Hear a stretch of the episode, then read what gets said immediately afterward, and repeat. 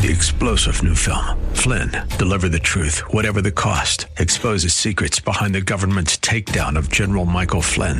Flynn knew what the intel world had been up to. He ordered the first audit of the use of contractors. This set off alarm bells. He told the truth. He was the most dangerous person for Donald Trump to hire. They had to get rid of Flynn. Flynn, deliver the truth, whatever the cost. Available now. Watch it today. Go to salemnow.com. Salemnow.com. Over the course of the past few months, we have been in and out of the book of Romans. We're back in, looking at Romans chapter 11, the doxology. Join us for Abounding Grace next.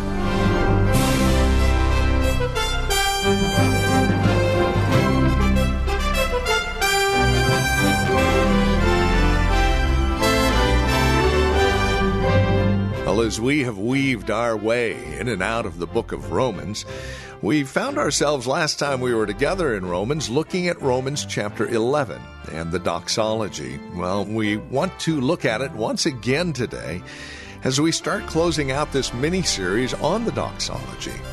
Welcome to Abounding Grace with Pastor Gary Wagner from Reformed Heritage Church here in San Jose, online at reformedheritage.org.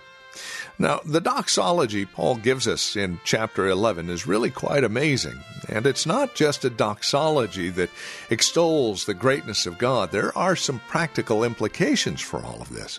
And that's what we're looking at next. Here's Pastor Gary and today's program. This week, one more time, we're going to be talking about the dox- doxology, part 4.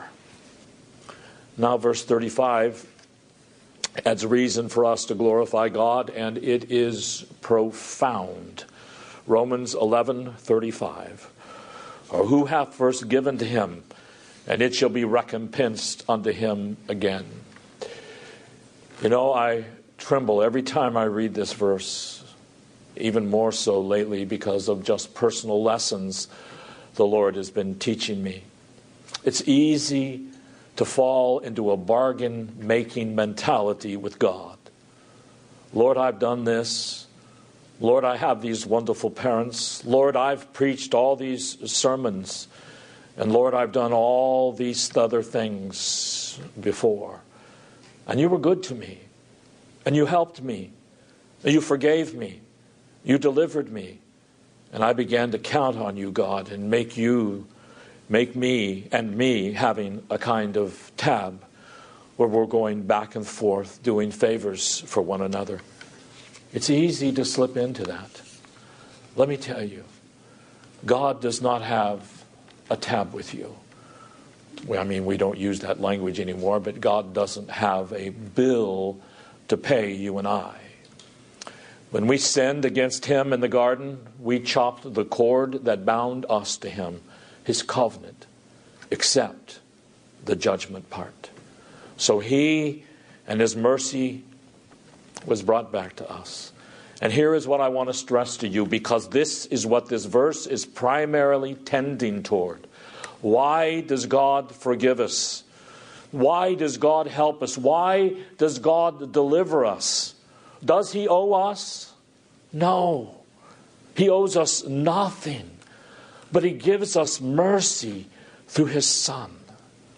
Notice here, for who has first given to Him, and it will be repaid or recompensed. We think, I did this for God, so God's got to do something for me. No. So, where does that place you and me? Well, it puts us in a scary place, but it also puts us in a glorious place for then I am completely at the mercy of God, completely at His mercy. And that does something to you, to us. I'm totally at the mercy of God, and yet, though I am totally at His mercy, He doesn't owe me anything. If He would have given me hell, it would have been perfectly just. I could not have complained. And right before I fell into the pit, I would have praised him for his justice and said, Righteous art thou, Lord, King of the saints, because he gave me mercy. this binds us to Him in a different way. It binds us to Him with chains, pleasant chains of thankfulness and awe and humility. Wait a minute. Do you mean God didn't owe me anything, but He forgave my sins? Do you mean God didn't owe me anything and He heard my prayer? Do you mean what God really owed me was hell, but He forgave my sins instead? Yes, that's what this verse is teaching. I owe everything to the mercy of God. So, what are we supposed to do with this? Let's start with you, young people. You may think God has graciously given me His word, but He could have put me in the gutter, a crack addict. Wait a minute. God gives me food. He could have had me born in Africa so I would be scraping my meals out of garbage cans. Wait a minute, God gave me clean water.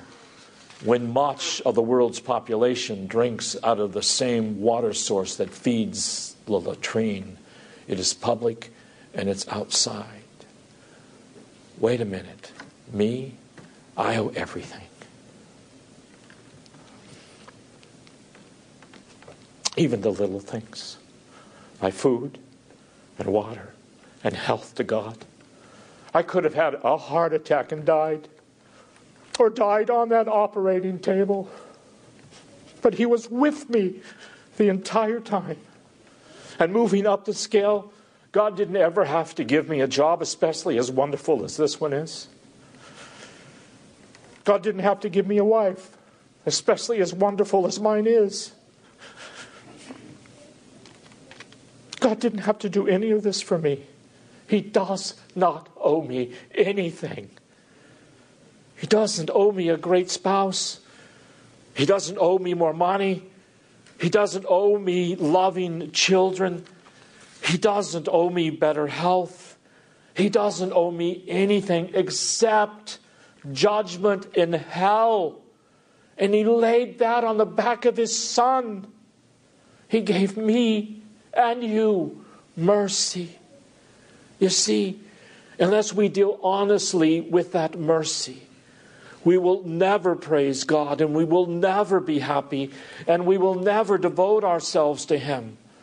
And if I am blessed, if I believe in Jesus, if I am forgiven of my sins, if I am praying to God, if I'm reading His Word every day, it's not because I'm a good person. It is because He is a good and merciful God to the undeserving.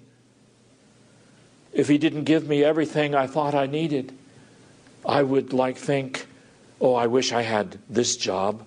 I wish I had this husband or this wife or these children, whatever it may be. But He gave me what He knew was best for me.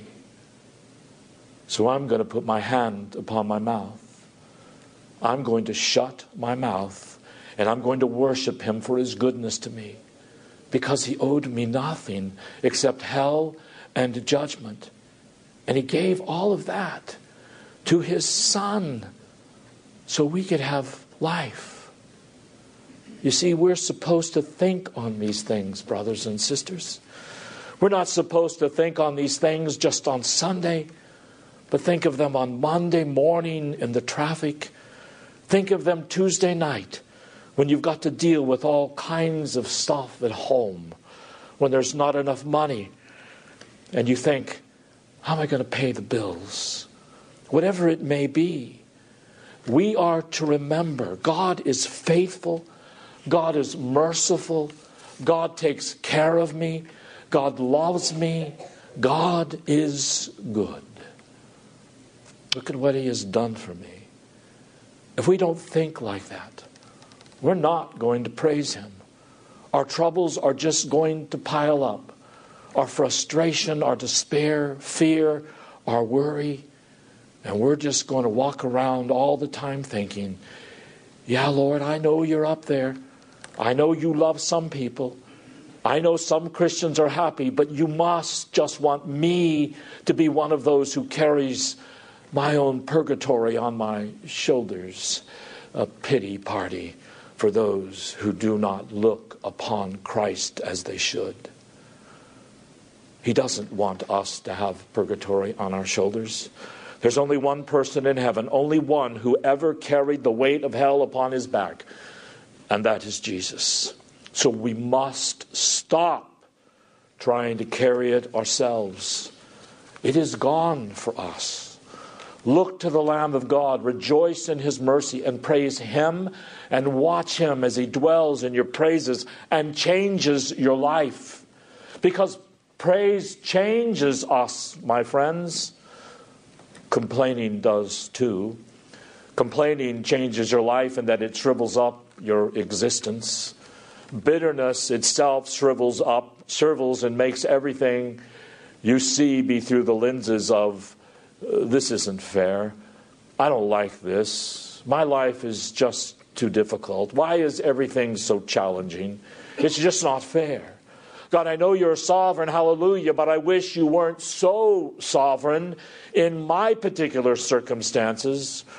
Or at least if you are, you could change them. Oh, we need to understand mercy.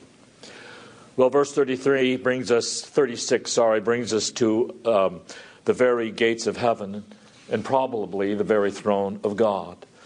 For of him and through him and to him are all things, to whom be glory forever. Amen. I don't know if there's any higher words in Scripture. They cover everything even the origin of all things. Without him, nothing was made that was made. All I need are those two words of him to refute, any version of evolution of any kind. Everything owes its origin to this great God who alone knows his own mind, who has no counselor, whose wisdom and knowledge make reality what it is. Through him, all energy and the life and the activity and the sunrises and the sunsets are real. The reason the Bible talks this way is not because the writers were geocentric and had a particular scientific model as much as it was because they had a God centered model. And even if the earth is the one moving or the sun is the one moving, God is the one who moves both. Through him, all things, everything, even evil, not because it has its origin with him, for its origin is in the corruption of the lies of Satan and in our own fallen hearts. But God does orchestrate and move evil so that you may have meant for evil what you may have meant for evil. God meant it for good so that he can use evil and not be tainted by it because he has good and wise and holy purposes for directing all things, even evil. And to him, everything has its destiny in God and will reach the purpose that God has ordained for each of us. Of him, origin, through him, life activity, the movements of men and nations, to him destiny. The wonder scripture calls God the Alpha and the Omega. He is the holy bookends of life. He called it all into existence by his own power out of nothing. He sustains it by his own power, and he will, re- he will terminate it by his own power. He will. Beloved, let me tell you a little secret about life. I believe it will make you so happy if you do believe this. You are not as important. I am not as important as we think we are. We are not. Here is what we do in America. For 20 years, between 30 and 50, maybe 30 and 60, everything is about you. I need to do this. I need to go here. I need to see this because the nursing home days are coming. or because the six days are coming, and if I retire, and I have maybe 10 years more, boy, I need to make sure it's really about me. You're posting all your pictures on different links. You're having a great time spending all the money that you prudently saved up so that you could waste it all in your declining years. That is why men are unhappy because they are so self centered. But God is the Alpha and the Omega. He is the sum of all things. And if we don't define life in terms of Him, we won't find life anywhere. And everywhere we turn, it will be a dark alley of dissatisfying outcomes, even if we deceive ourselves and think, oh, I'm happy. No, you're not. Well, how do you, can you tell me I'm not happy? I have the authority of God's Word. If you don't seek your life in Him, you will never be truly happy. Now, I think there's a particular salvation reference here in of Him. Why do we believe the gospel? Because it is of God. He is the one who created faithfulness. We didn't create it in ourselves. So, do you want to make progress in your Christian walk? Do you want to be a godlier parent? Do you want your spouse to be influenced by you to be a holier person? It all comes from God, through Him. It is His strength by His indwelling Spirit, and then to Him. If you believe in the Lord Jesus and you are one of God's elect, your destiny is to be with God, to be like Him, having close fellowship with Him forever. To Him, your destiny is the living God. Of course, if you don't believe the gospel and you reject it, then you are one of the vessels of wrath and your destiny is everlasting judgment away from His presence, and there is no turning back. But no one can escape this God, the Alpha and the Omega. Now, what do we do with this doxology? I've really just barely, barely scratched the surface of it. But let me make just a few practical comments in closing, maybe some in the form of questions. Number one, when was the last time you really sat and praised God? And I don't just mean God is good, God is great, let me thank you for my food. When, beloved, was the last time you seriously praised God? Because that may have been the last time you were really happy. When was the last time you praised Him? I don't mean when someone else was around. I mean, you got on your face before Him and you diligently sought Him.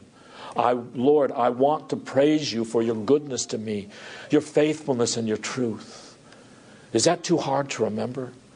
Goodness, faithfulness, and truth. I praise you for these things, God. Well, that may have been the last time you were really happy. When was the last time you praised him. I praise you for your grace in my life that I don't deserve. I praise you for your mercy, O Lord. You might be thinking, why do I need to tell God that? He already knows, right? Because if you don't tell Him, you don't feel it. And if you don't feel it, there's no glory in your heart. It is as simple as that thank Him. That's why David constantly praises God in the Psalms Lord, open my mouth that I may praise you. Fill me with your praise. So, when was the last time we praised the Lord? Does your life revolve around praise? Do you have regular times every day with your family to praise the Lord? We ought to have daily times of thanksgiving to the Lord in our homes. What did God do for you today? Maybe the reason our children don't grow up more thankful and humbler is because we don't bring them back to the center point every day. What did God do for you today? He did something. It's up to you to figure it out. It's up to you to seek it out.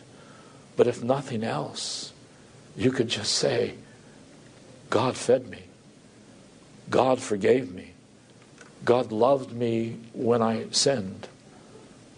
So I'm going to ask a crazy question in my conclusion. Do you want to be happy?